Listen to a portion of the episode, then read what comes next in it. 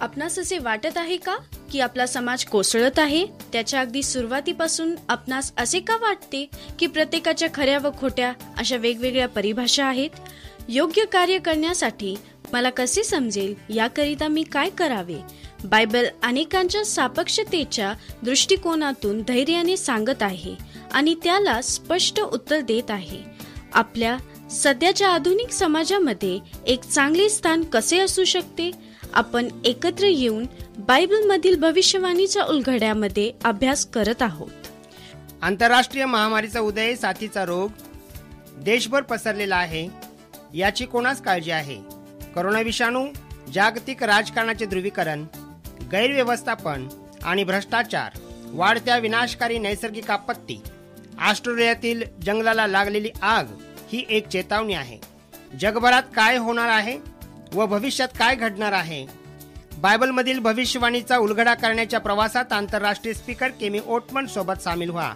तिच्या जगभराच्या प्रवासामध्ये ती वास्तविक जीवनातल्या संघर्षाबरोबर समोरासमोर आली आहे पण तिला आशेचे किरण दिसले आहेत. केमी ओटमन सोबत सामील व्हा. बायबलमधील भविष्यवाणीच्या उलगड्यात बायबलमधील भविष्यवाणी पूर्वीपेक्षा किती लवकर पूर्ण होत आहे याबद्दल ती सांगते. मी केमी ओटमिन बायबलमधील भविष्यवाणीच्या उलगड्यात आपले स्वागत करते. हे सादरीकरण बायबलची भविष्यवाणी उलगडण्यास मदत करेल. आपण मागील सर्व प्रोग्राम पाहण्यासाठी A W R dot O R G slash Bible या संकेतस्थळावर जाऊ शकता. आणि अधिक अभ्यासासाठी काही पूरक संशोधने शोधू शकता आणि आपल्या ऑनलाईन बायबल स्कूलमध्ये संपर्क करण्यासाठी तुम्ही खालील संकेतस्थळावर क्लिक करा. आपण या ठिकाणी आपले प्रश्न विचारू शकता व काही प्रार्थना विनंत्याही करू शकता. आपल्यासाठी आम्ही तयार आहोत. तुम्ही चॅट विभागामध्ये आम्हाला लिहून कळवा. तसेच आपले मागील सादरीकरण चेतावणी द वॉर्निंग यामध्ये भाकीत केलेल्या इतिहासातील अंतिम क्षणामध्ये आपण जगत आहोत. हे समजून घेणे आश्चर्याचे वाटेल. देव आपल्यावर इतकं प्रेम करतो की आपल्या लोकांना त्यांच्या शाश्वत जीवनावर परिणाम करणाऱ्या मोठ्या व जागतिक घटनेसाठी तयार राहण्याचा इशारा देतो. आणि लोक येशूला परत येण्यासाठी स्वतःची तयारी करावी याकरिता एक महत्वाची आठवण करून देत आहे व प्रत्यक्षा संबंध ठेवण्याची इच्छा व्यक्त करत आहे. आणि मी आपल्याकडून अशी आशा करते की त्या दिवसाकरिता आपण तयार असाल. बायबल भविष्यवाणीचा उलगडा याचे प्रत्येक सादरीकरण तुम्ही पाहाल. आजच्या सादरीकरणामध्ये मार्ग द वे समाजाच्या काही महान आव्हानावरील विचारांच्या निराकरणाला धक्का देणारी आहे. तरीही जनतेने त्याकडे सहजच दुर्लक्ष केले आहे. आज आपण जीवनातील विस्मयकारक तत्वे पाहू आणि या विचारातून प्रकट करू. अलीकडेच माझे व्हिडिओ चालक दल आणि मी एका फिलिपाईन्सच्या जंगलात वादळाच्या मध्यभागी सापडलो आणि स्वतःला एका लहान छताखाली आधारासाठी आश्रय घेतला होता. मी एकटीच नव्हते तर त्या छताखाली चोर व लुटेरू ही आश्रय घेत होते. ही गोष्ट आपण पुढे पाहणार आहोत. तर आपण आपला विषय आहे मार्ग. याबद्दल आपण प्रार्थना करूया. हे स्वर्गातील पित्या आपणाकडे परत येण्याचा मार्ग जाणून घेण्यासाठी आम्हाला बायबलद्वारे उत्तरे दिल्याबद्दल आम्ही तुझे आभार मानतो. आपले मूळ योजना स्वर्गातील परिपूर्ण बागेमध्ये परत येण्यासाठी प्रभू तू आमचे अंतकरण उघड आणि आम्हाला आमच्या चारित्र्यावर सखोल अभ्यास करण्यासाठी आमचे मन तीव्र कर. यासाठी की आम्ही जे करू त्याद्वारे सिद्ध होईल की परमेश्वरा तू आम्हा बरोबर आहेस. या अभ्यासासाठी आम्हा सर्वांना एकत्र आणल्याबद्दल धन्यवाद देते. येशूच्या मौल्यवान व शक्तिशाली नावाने मागते. आमीन. तर प्रत्येकाची योग्य व अयोग्य व्याख्या का दिसते? देवाविरुद्ध वाईट अशी बायबल आपल्याला स्वर्गातील एक युद्धाची माहिती देते. हे युद्ध म्हणजे नेमके काय आहे? लुसिफरचा गर्व देव आणि त्याच्या नियमाचा द्वेष करू लागला. स्वर्गाच्या तत्वाने कार्य चालते. त्याच तत्वाने जगले पाहिजे याबद्दलचा मार्ग आहे. पापाची उत्पत्ती ही लुसिफरपासून झाली. आणि तेव्हा तो स्वर्गामध्ये होता. पाप काय आहे?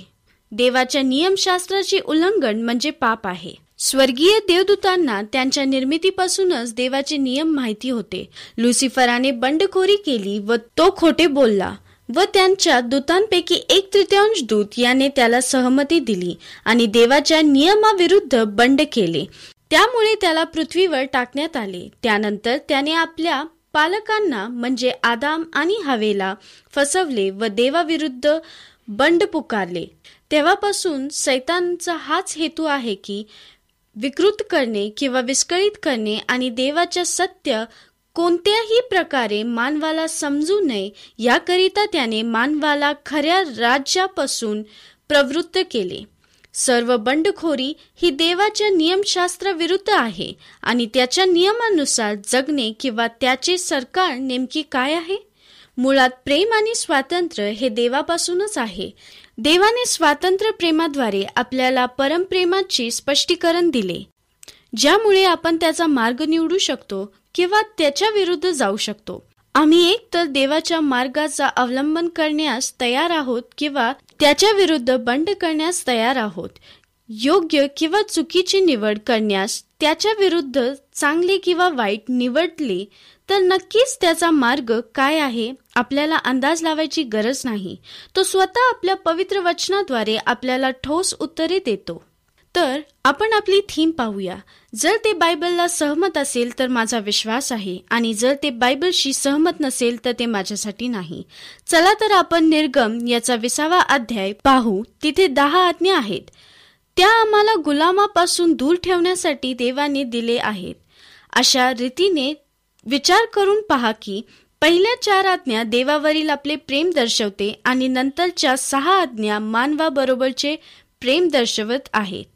आपण अनुक्रमाने पाहूया. पहिली ओवी आणि देव हे सर्व शब्द बोलला ज्याने तुला मिसळ देशातून दास्यग्रहातून आणले तो परमेश्वर तुझा देव आहे. म्हणून येथे आपण पाहू शकतो की देव बोलला आहे आणि सर्व इस्रायल ऐकत आहे. आणि देव त्यांना सोडवतो याची कबुली देत आहे. हे सर्व इस्रायल ऐकत आहेत आणि मान्य करत आहेत की देवाने त्यांना इजिप्तमध्ये गुलाम होण्यापासून वाचवले. म्हणून आता पुढे देव काय बोलणार आहे हे सांगण्यासाठी त्यांना कोणत्याही प्रकारच्या बंधनापासून मुक्त कसे राहायचे आहे ते सांगितले आहे. आणि खरे स्वातंत्र्य काय आहे देवाने त्यांना दाखवले आहे. पुन्हा एकदा जे युद्ध आहे देव आणि सैतान यामधील ते आपण आठवूया. सैतान नक्कीच देवाचे बोलणे ऐकत असावा. इस्रायल लोकांना सांगत असता मी त्याला चिरडून जाताना पाहिले. जेव्हा त्याने देवाचा गडगडातीचा आवाज ऐकला देवाची स्वर्गीय तत्वे ही मानवाच्या वंशात सोबत या दहा आज्ञा आहेत ज्या सैतानाला अगदी तिरस्काराच्या वाटतात. याच कारणास्तव त्याने स्वर्गात बंडखोरी केली. तसेच जर मानव देवाच्या आज्ञा पाळू लागल्या तर सैतानाचं कार्य आणखीन कठीण होईल. तिसरी ओवी पाहिली तर ही पहिली आज्ञा आहे की माझ्या खेरीज तुला वेगळा देव नसावा. जेव्हा मी ही आज्ञा वाचते तेव्हा मी पुन्हा बसून विचार करते की मी जर जगाचा राजा असते तर मी एक नवीन अविश्वसनीय ग्रह निर्माण केले असते. आणि मला माझ्या सुंदर सृष्टीवर इतके प्रेम असते की मी त्याच्यासाठी काहीही अगदी शेवटच्या मार्गाने केले असते. मग माझी अशी इच्छा असेल की माझी निर्मिती मला त्यांचा देव म्हणून ओळखील. की त्यांचे स्वतःच्या मनानी व स्वातंत्र्यावरून माझ्यावर प्रेम करावे व माझ्याशी वैयक्तिक संबंध राहावा आणि मी मानवजातीची रक्षा करेन. कारण मला माहिती आहे की बनावट देवांकडून त्यांची दिशाभूल होऊ शकते अशी माझी इच्छा नाही. तसेच जर मी सैतान असते तर ईश्वराविरुद्ध कोणतेही जागा घेण्याची इच्छा आणि इतर धर्माचा देव नसला तरी त्यांच्या देवाची जागा धरली असती. उदाहरणार्थ श्रीमंतीपणा कीर्ती कोणतेही उच्च स्थान अगदी टी व्ही फिल्म प्रसिद्धी याद्वारे मानवाचे विचार व वेळ हिसकावून घेणारी व त्यांना देवाच्या मार्गातून भटकून सोडण्यासाठी मी काहीही केले असते.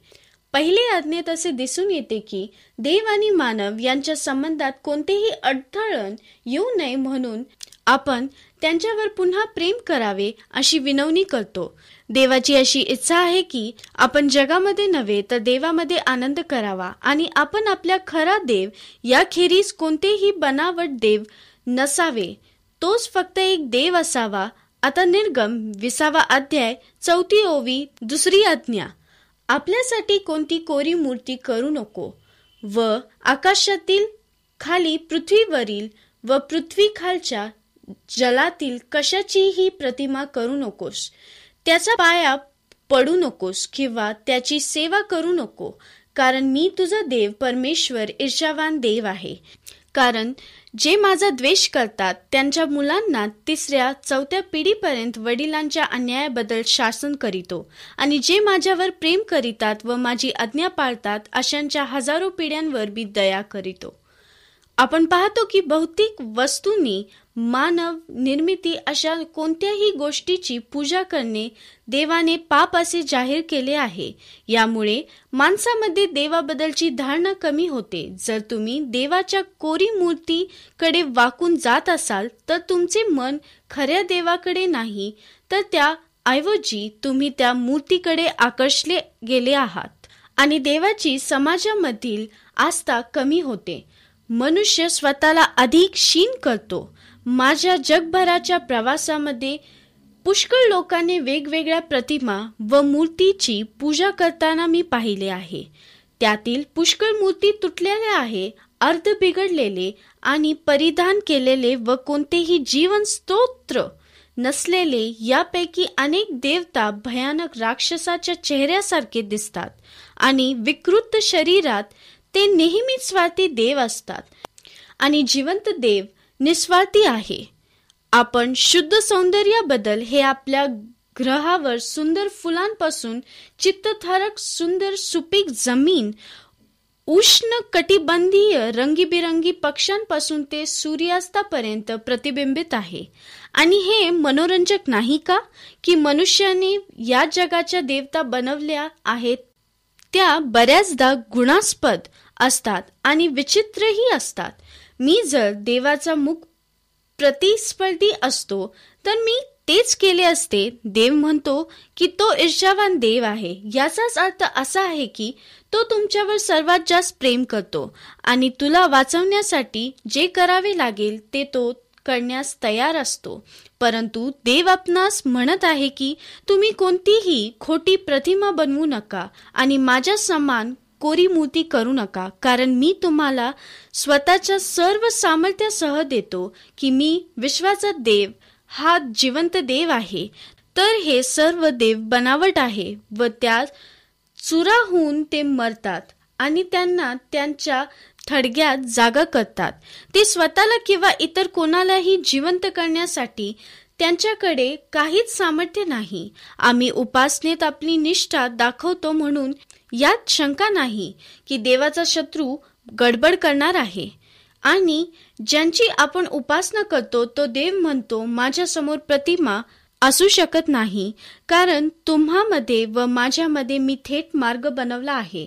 थेट माझ्याकडेच या कारण सैतान देवाच्या ठिकाणचे मनुष्याचे लक्ष वेधण्याचा प्रयत्न करीत आहे.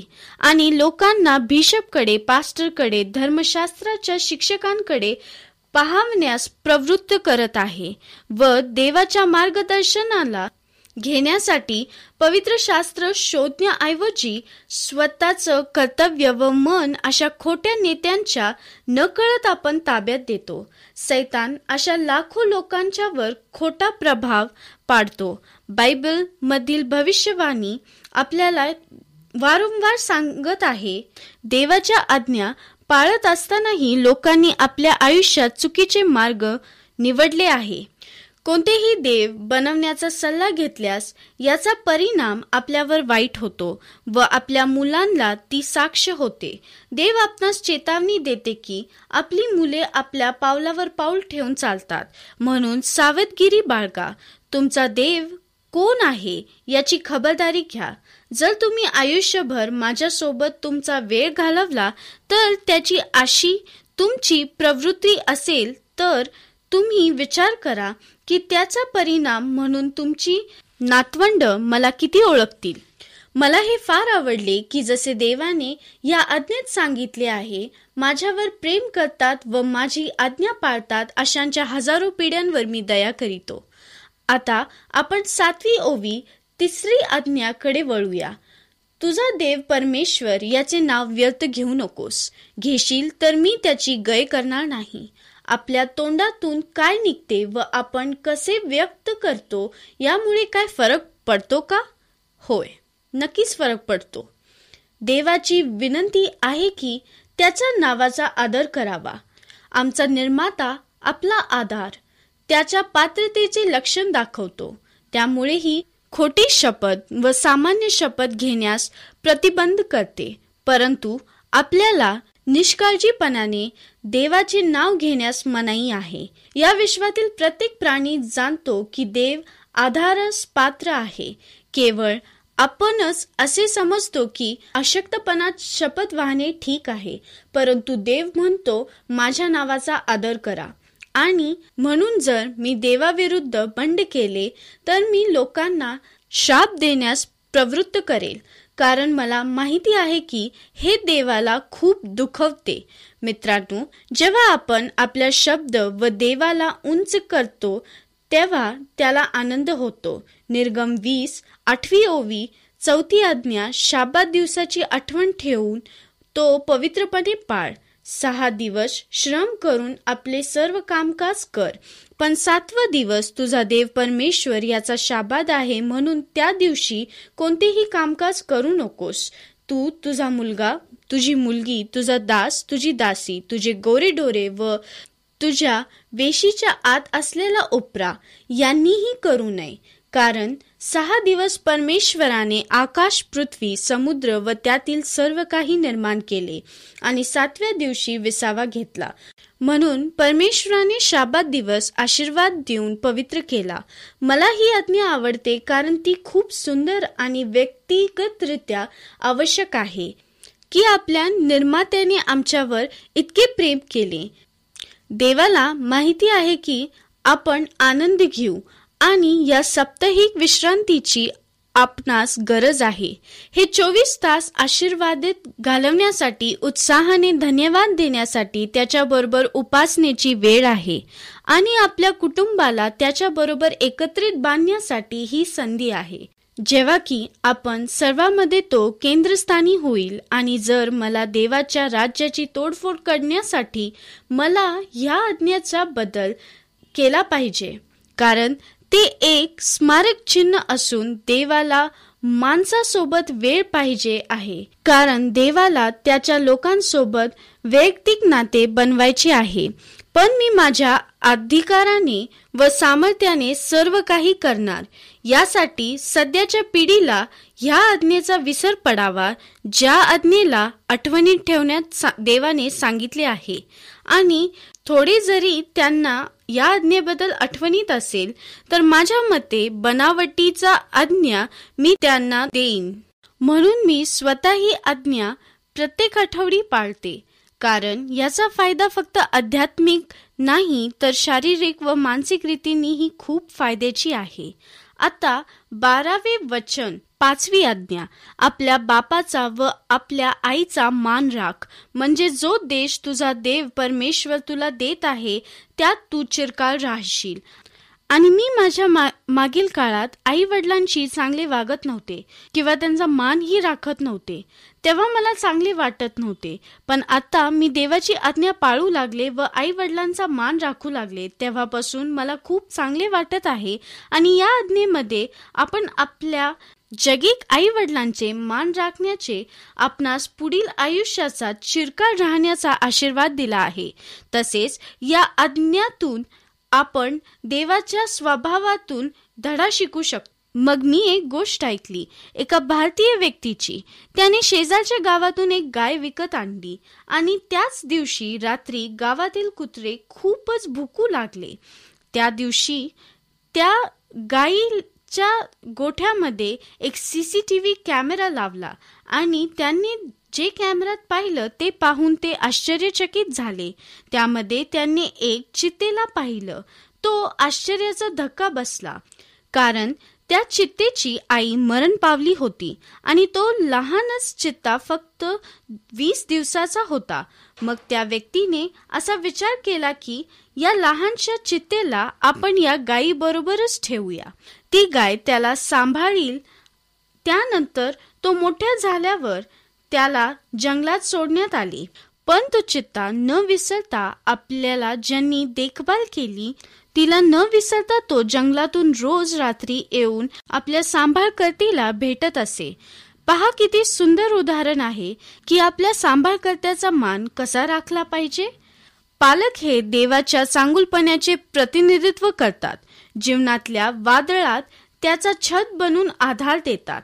आणि त्याच्या भक्कम दगडासारखा पाया बनतात. परंतु मला माहिती आहे की काही जणांच्या जगिक आई वडिलांचे नाते संबंध चांगले नसते. मग तुम्ही तुमचे आई वडिलांचे मान कसे राखाल? हे फार महत्त्वाचे आहे की आपला स्वर्गीय पिता आपल्याला क्षमा करतो आणि अशाच प्रकारे आपल्या जगिक आई वडिलांनाही क्षमा करण्यास तो मदत करेल. आणि तसेच आपल्या हृदयालाही आरोग्य देऊन आनंदाने आपल्याला भरेल. आता निर्गम वीस तेरावं वचन आणि साफी आज्ञा खून करू नको. आणि ही खूपच महत्वाची आज्ञा आहे. आणि जर काही आज्ञा सर्व जगात पाळली गेली असती तर आपण सर्वांना कुठेही प्रवास करण्यास कसलीही भीती नसती. रात्र असो किंवा दिवस असो कोणत्याही शहरात व कोणत्याही देशात आपणास भीती वाटणार नाही. तसेच मी बाहेर फिरत असताना किंवा माझ्या शूटिंगसाठी सर्वत्र फिरत असताना माझे व्हिडिओ चालक दल सोबत असताना नेहमी आमच्यासोबत सुरक्षा दल किंवा त्यात देशातील सुरक्षा व्यवस्था किंवा पोलीस आणि मिलिटरी दल सुद्धा सोबत असतात. आणि मी फिलिपाईन्सच्या जंगलामध्ये एका वादळामध्ये सापडले. तेव्हा मी एक छताखाली आश्रय घेतला. असताना मी एकटीच नसून त्यासोबत त्या छताखाली चोर व लुटेरू सुद्धा होते. त्याचबरोबर मेंढरे कुत्री आणि डुकरांचा कळपही होता. आणि त्या ठिकाणी एक स्त्री पण होती. तिचे नाव जॅस्लीन होते. ती माझ्याशी बोलू लागली व तिने मला सांगितले की ती तिच्या कुटुंबासोबत सकाळच नाश्ता करत होती. अचानक बंदुकीने गोळीबार झाली. त्याच वेळी तिचा नवरा अँटोनियो त्याच्या देखील स्वतःची बंदूक उचलली आणि गोळीबार केली. अशा प्रकारे छोट्या मोठ्या युद्ध किंवा भांडण हे त्या गावासाठी नेहमीचेच होते आणि ती त्यांच्यासाठी नॉर्मल गोष्ट होती. तिचा नवरा अँटोनियो लढाईला पुढे गेला आणि जॅस्लिन व तिच्या दोन लहान मुलांना मागच्या बाजूनी जंगलात लपायला पाठवले. आणि जॅस्लिन सुद्धा एक लढाऊ होती त्यामुळे या घटनेबद्दल तिला भीतीऐवजी खूप राग आला होता. आणि जेव्हा ती आपल्या मुलांना घेऊन लपली होती तेव्हा तिला भीती नव्हते तर फक्त एक काळजी होती की तिचा नवरा यामध्ये वाचणार की नाही. आणि ती तिथेच लपून राहिली. किती जोपर्यंत तेथील सर्व वातावरण पूर्णपणे शांत होत नाही आणि ज्या दिवशी ती घरी आली तेव्हा तिने पाहिले की तिचा नवरा गोळीबारात घायाळ होऊन मृत्युमुखी पडला होता. त्या गोळीबारात तिने तिचा नवरा गमवला व तिच्या मुलांनी त्यांचा बाप गमवला होता. यामुळे तिचे मन अगदी कडक बनले आणि ती फिलिपाईन आर्मीची नफरत करू लागली. आणि जेव्हा ही घटना घडली तेव्हा तिचा मोठा मुलगा दहा वर्षाचा होता. तेव्हाच तिने ठरवले की आपल्या मुलांनाही ती सर्वात उत्तम असा लढाऊ बनवेल. आणि ती फिलिपाईनच्या आर्मीशी नफरत करू लागली आणि तेव्हा ही घटना घडली तेव्हा तिचा मुलगा दहा वर्षाचा होता. तेव्हाच तिने ठरवले की आपल्या मुलांनाही ती सर्वात उत्तम असा लढाऊ बनवेल. आणि तिचा मुलगा तेव्हा तेरा वर्षाचा झाला. तेव्हा तो सर्वच बाबतीत प्र प्रावीण्य प्राप्त करून घेऊन निपुण झाला. तिला त्या मुलाबद्दल अभिमान होता. तिचा मुलगा देखील शार्प शूटर बनला होता. जंगलात कसे अन्न सामग्री गोळा करायची तेही शिकवले होते. न आवाज करता जंगलात कसे राहावे व जगायचे हे शिकवले होते. पण एकदा तिने तिच्या जवळ असलेला लहानसा रेडिओ चालू केला आणि माहिती नसलेला रेडिओ स्टेशन चालू झाल्यानंतर एक व्यक्ती येशू बद्दल बोलत होता. येशू हा खूप लोकांना प्रेमाची शिकवण देत आहे आणि माहिती नसलेला रेडिओ स्टेशन चालू झाल्यानंतर एक व्यक्ती येशूबद्दल बोलत होता. येशू हा खूप लोकांना प्रेमाची शिकवण देत होता आणि आजारांना बरत बरं करत होता आणि मृतांना उठवत होता.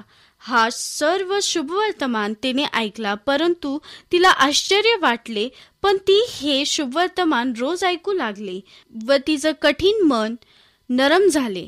व देवाने कशी क्षमा केली आहे व कशी प्रीती केली आहे हे तिने लक्षात घेतले व एकमेकांना कशी क्षमा केली पाहिजे ही तिने समजून घेतले. यामुळे तिच्या मन अशी इच्छा झाली की आपण ही नव्याने असे चांगले जीवन जगले पाहिजे. मग तिने आपल्या मनात निर्णय घेतला व आपल्या जवळचे सर्व हत्यार फेकून दिले व येशू बरोबर शांतीचे जीवन जगण्याचा निश्चय केला आणि आपल्या नवीन जीवनात जगण्याचा सुरू केली. आणि काही दिवसातच जॅस्लिन त्या रेडिओ ब्रॉडकास्टच्या पास्टरला भेट दिली. तेव्हा तिच्या डोळ्यात पाणी भरलेले होते. ती म्हणाली की जर मला आधीच हे समजले असते तर माझा नवरा वाचला असता आणि आम्ही कधीच या मार्गावर जीव जीवन जगणे सोडून दिले असते. येशूचा मार्ग धरला असता आता माझी दोन्हीही मुले येशूवर विश्वास ठेवतात. खून करू नको ही आज्ञा पाळतात. आम्ही सर्वच या आज्ञेचे पालन करतो. येशूमध्ये नवीन जीवन जगत आहोत. आणि माझ्या मुलांच्या हाती एके फोर्टी सेवनपेक्षा मोठे हत्यार आहे. आणि ते म्हणजे पवित्र शास्त्र. व ते पूर्वीच्या हत्यारा बंद सैनिक नसून येशूचे सैनिक आहेत. व प्रीती आनंद शांती आणि विश्वास अशी देवाची देणगीचा हत्यार आहेत. तर माझ्या प्रिय मित्रांनो अन्याय नफरत दुश्मनी राग हे सावी आज्ञा मोडतात किंवा या आज्ञेच्या विरुद्धात आहेत आणि आपल्या जीवनाला कमी करतात. आता चौदावी ओवी सातवी आज्ञा.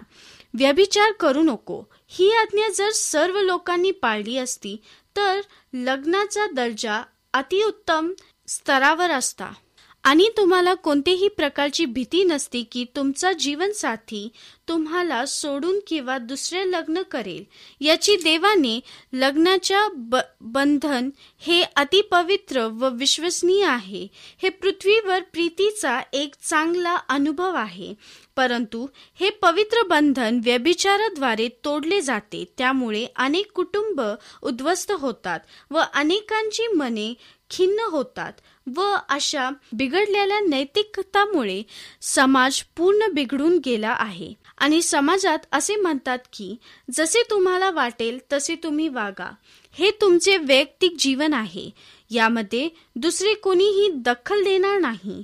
तर देवाने असं सांगितलं आहे की कोणतेही दोन व्यक्तीने एकत्र येऊन जसे पाहिजे तसे आनंद घ्यावा तर मुळीच नाही. तर या पवित्र प्रीतीमध्ये सैतानाने आपल्या बनावटीचा उपयोग करून बदल घडवून गोंधळ घातला आहे. आणि सैतानाचा हेतू असा आहे की कुटुंब तोडून त्याचे जीवन उद्ध्वस्त करणे आजार पसरवणे अविश्वास मनात घालणे भांडण लावणे गैरसमज निर्माण करणे व देवाने जे जोडले आहे ते तोडण्यामध्ये सैतानाला खूपच आनंद आहे. आणि त्यामुळे आपला समाज तुटत आहे.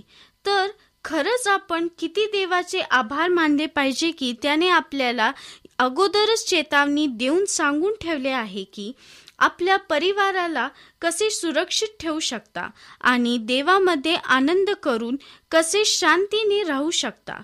तरी पहा की किती अचूक अशी देवाची योजना आहे. लग्नाच्या पवित्र बंधनाविषयी. आता निर्गम वीस पंधरावी ओवी. आणि आठवी आज्ञा चोरी करू नकोस. देव या आज्ञेद्वारे खूप काही सांगत आहे. साहजिकच आहे की चोरी करणे किंवा बँक लुटणे एवढंच नाही तर जे आपले नाही ते आपलेसे करणे. इतकंच नाही तर त्या व्यतिरिक्त कोणतेही गैरफायदा घेऊ नको. की आपल्यापेक्षा कमी असतील किंवा अशक्त असतील तर कोणासही आपण ठकवू नये. तर मी जर देवाच्या शत्रूंपैकी एक असते तर मी लोकांना भीतीमध्ये ठेवले असते. आणि त्यांचे सर्व लक्ष एखाद्या गोष्टीवर खिळून ठेवले असते. आणि जेव्हा ती वस्तू त्यांच्यापासून हिरावून घेतली असती ते चिंतेत राहिले व चिडचिड करत राहिले असते. आणि म्हणूनच देवाची किती अद्भुत इच्छा आहे की मनुष्याने आपल्या श्रमाचे फळ खावे व आनंदी राहावे. आता निर्गम याचा विसावा अध्याय सोळावी ओवी आणि नववी आज्ञा आपल्याला शेजाऱ्याविरुद्ध खोटी साक्ष देऊ नकोस. तर जेव्हा आपण खोटे बोलतो तेव्हा आपला एक समज असतो की या वेळी पुरते आपण या परिस्थितीतून बाहेर पडू. पण आपण खोटे बोलल्यामुळे अधिकच आपल्या भवती गोंधळ निर्माण करून घेतो. मग आपल्याला हे लक्षात ठेवावे लागते की आपण कुठे खोटे बोललो व काय बोललो. हे कोडं बनत जातं आणि आपण एका कैद्यासारखे होतो. मग तुम्ही स्वतःच्या शब्दाच्या जाळ्यात अडकत जाता. म्हणजे खोट्या गोष्टीचा विस्तार होतो. उदाहरण चहाडी चुगली खोटे सांगणे शुभ्र खोटे बोलणे बोलण्यात भेसळ करून सांगणे खरे ते वगळणे अतिशोक्ती करून व साधक खोटे बोलून या नववी आज्ञाचा उल्लंघन करून तोडतेत.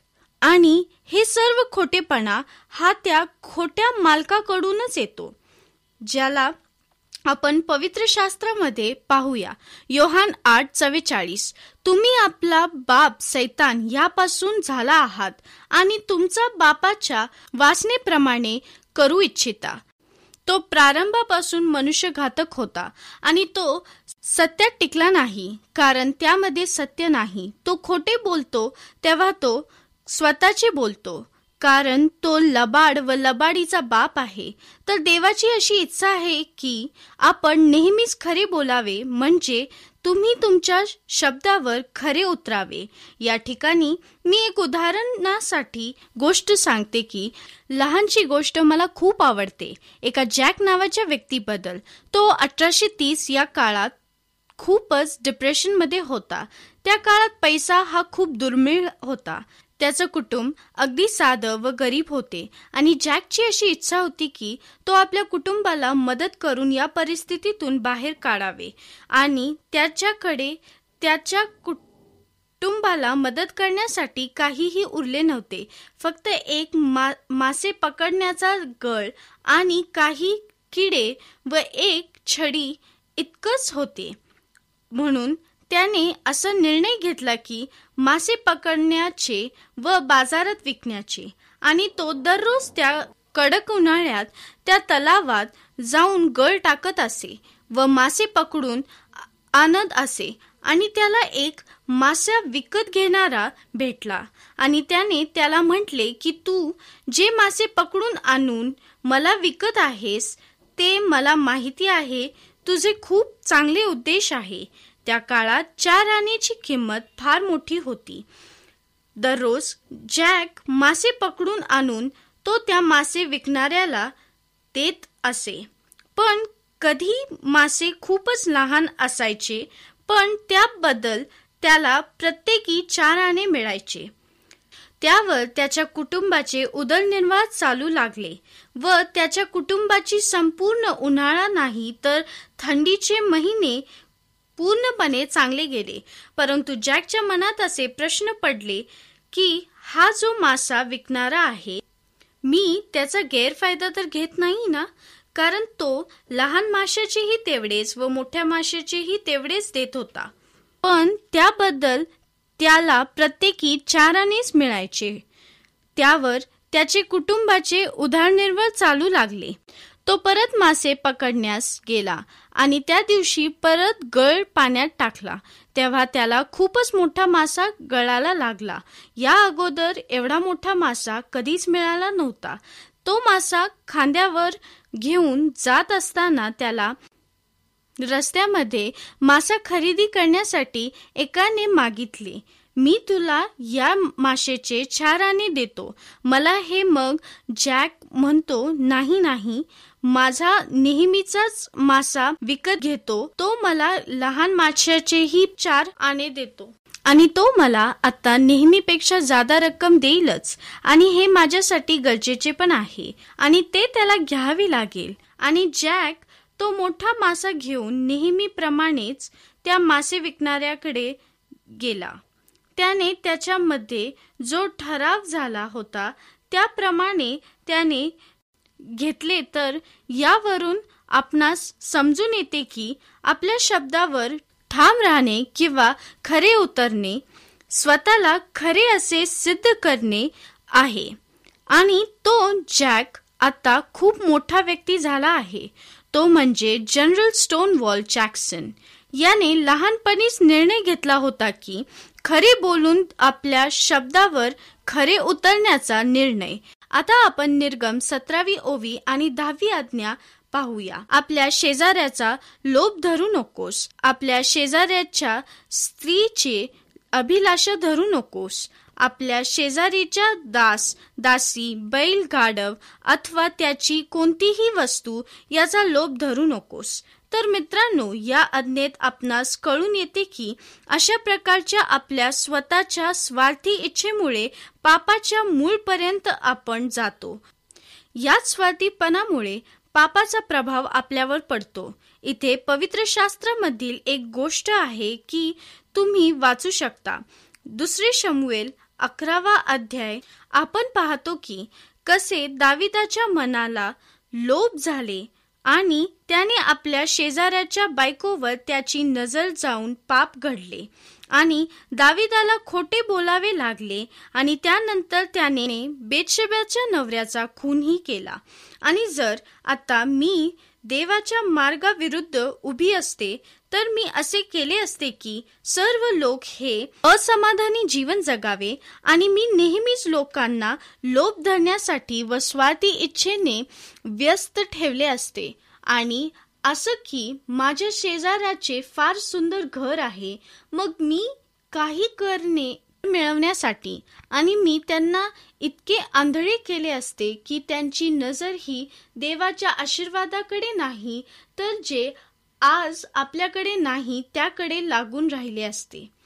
आणि मी सर्वाचे लक्ष हे केवळ एकमेकांच्या चढाओढीमध्ये आणि एकमेकांमध्ये ईर्ष्या लावली असती. तसेच कोण श्रीमंत आहे कोण जास्त सुंदर आहे कोण चांगले आहे कोण जास्त हुशार आहे त्याच्यामध्ये स्पर्धा लावली असती. त्यामुळे त्यांच्यामधील कमीपण दाखवून खिन्न केले असते. हे खूपच सोपे रीतीने डिप्रेशनमध्ये गेले असते. चुकीच्या ठिकाणी त्यांचे प्रेम आणि किंमत मोजावी लागली असती. परंतु देव तुमचा अधिकार देऊ इच्छितो. कारण तुम्ही या विश्वाच्या राजाचे लेकर आहात. तो आपली सर्व गरज पुरवतो. यासाठी मी देवाचे आभारी आहे. देवाचे नियम एका उंच शिखरासारखे आहेत. ते आम्हाला सुरक्षित ठेवतात. देव आपणास पापाच्या सर्व बाबीपासून अलिप्त ठेवतो. परंतु आपण एकटा असू तर आपला निभाव लागणार नाही. तर पवित्र आत्म्याच्या द्वारे सभोवताली संरक्षण असणे गरजेचे आहे. आपण ज्या जगामध्ये राहतो त्या ठिकाणी आपल्याला कोणते ना कोणते गोष्टीच्या द्वारे मोहात पाडून गोंधळात टाकण्यात कार्य करत असतो.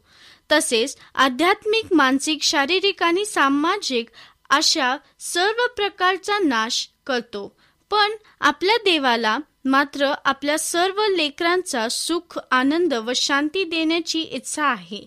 आणि देवाच्या आज्ञा पाळणे हे अवघड नसून सोप्या जीवनाच्या मार्गात नेते. आणि आपल्याला जीवनामध्ये वैयक्तिकरित्या जर देवाचा सहभाग असला तरच काही चांगली गोष्टी घडू शकतात. आणि जर देवाचा सहभाग नसेल तर आपलं जीवन आपण अतिशय अवघड किंवा कठीण असं करतो. इथे एक उदाहरण आहे हे आपण पाहूया. तर एक तरुण जोडप होतं. त्या दोघांमध्ये असं ठरलं की मी एक लिस्ट देईन ती तू जर पाळशील तर आपलं वैवाहिक जीवन खूप सुंदर होईल. मग त्या नवरीने ती भली मोठी लिस्ट वाचली. पण तिला ते खूपच अवघड वाटू लागले कारण त्यामध्ये त्या नवऱ्याच्या सर्व अटी होत्या जसं की सकाळी लवकर उठणे कपडे इस्त्री मारणे वगैरे. खूपच मोठे कामाची लिस्ट होती. त्यामुळे त्या दोघांचे सोडपत्र झाले. पुढे जाऊन ती एका दुसऱ्या मुलाच्या प्रेमात पडली. तो मुलगा फार चांगला होता व तिचं तिच्याही खूप काळजी घेत होता.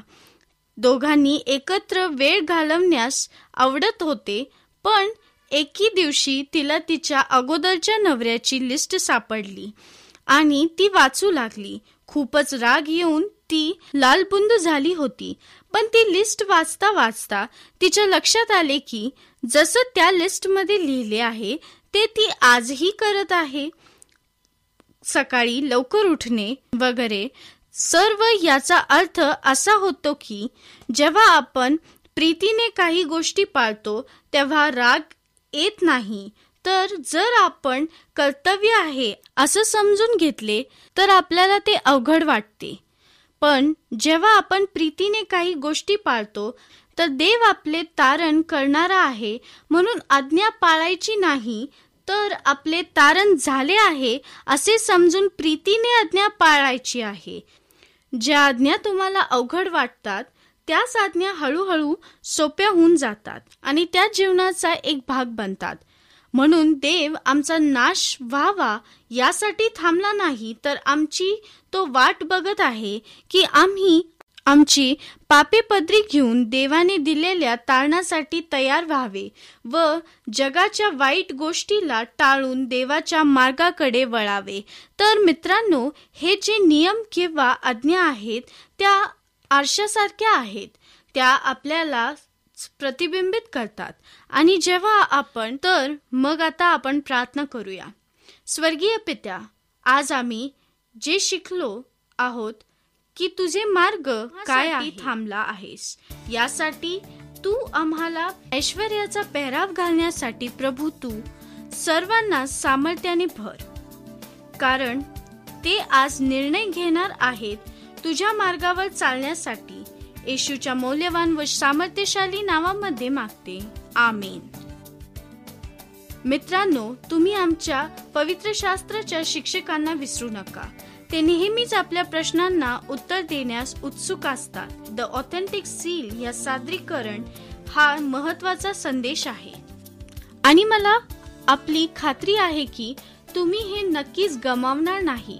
तुम्ही आमच्या बायबल भविष्यवाणीच्या उलगड्यात सामील झाल्याबद्दल धन्यवाद. शुभरात्री.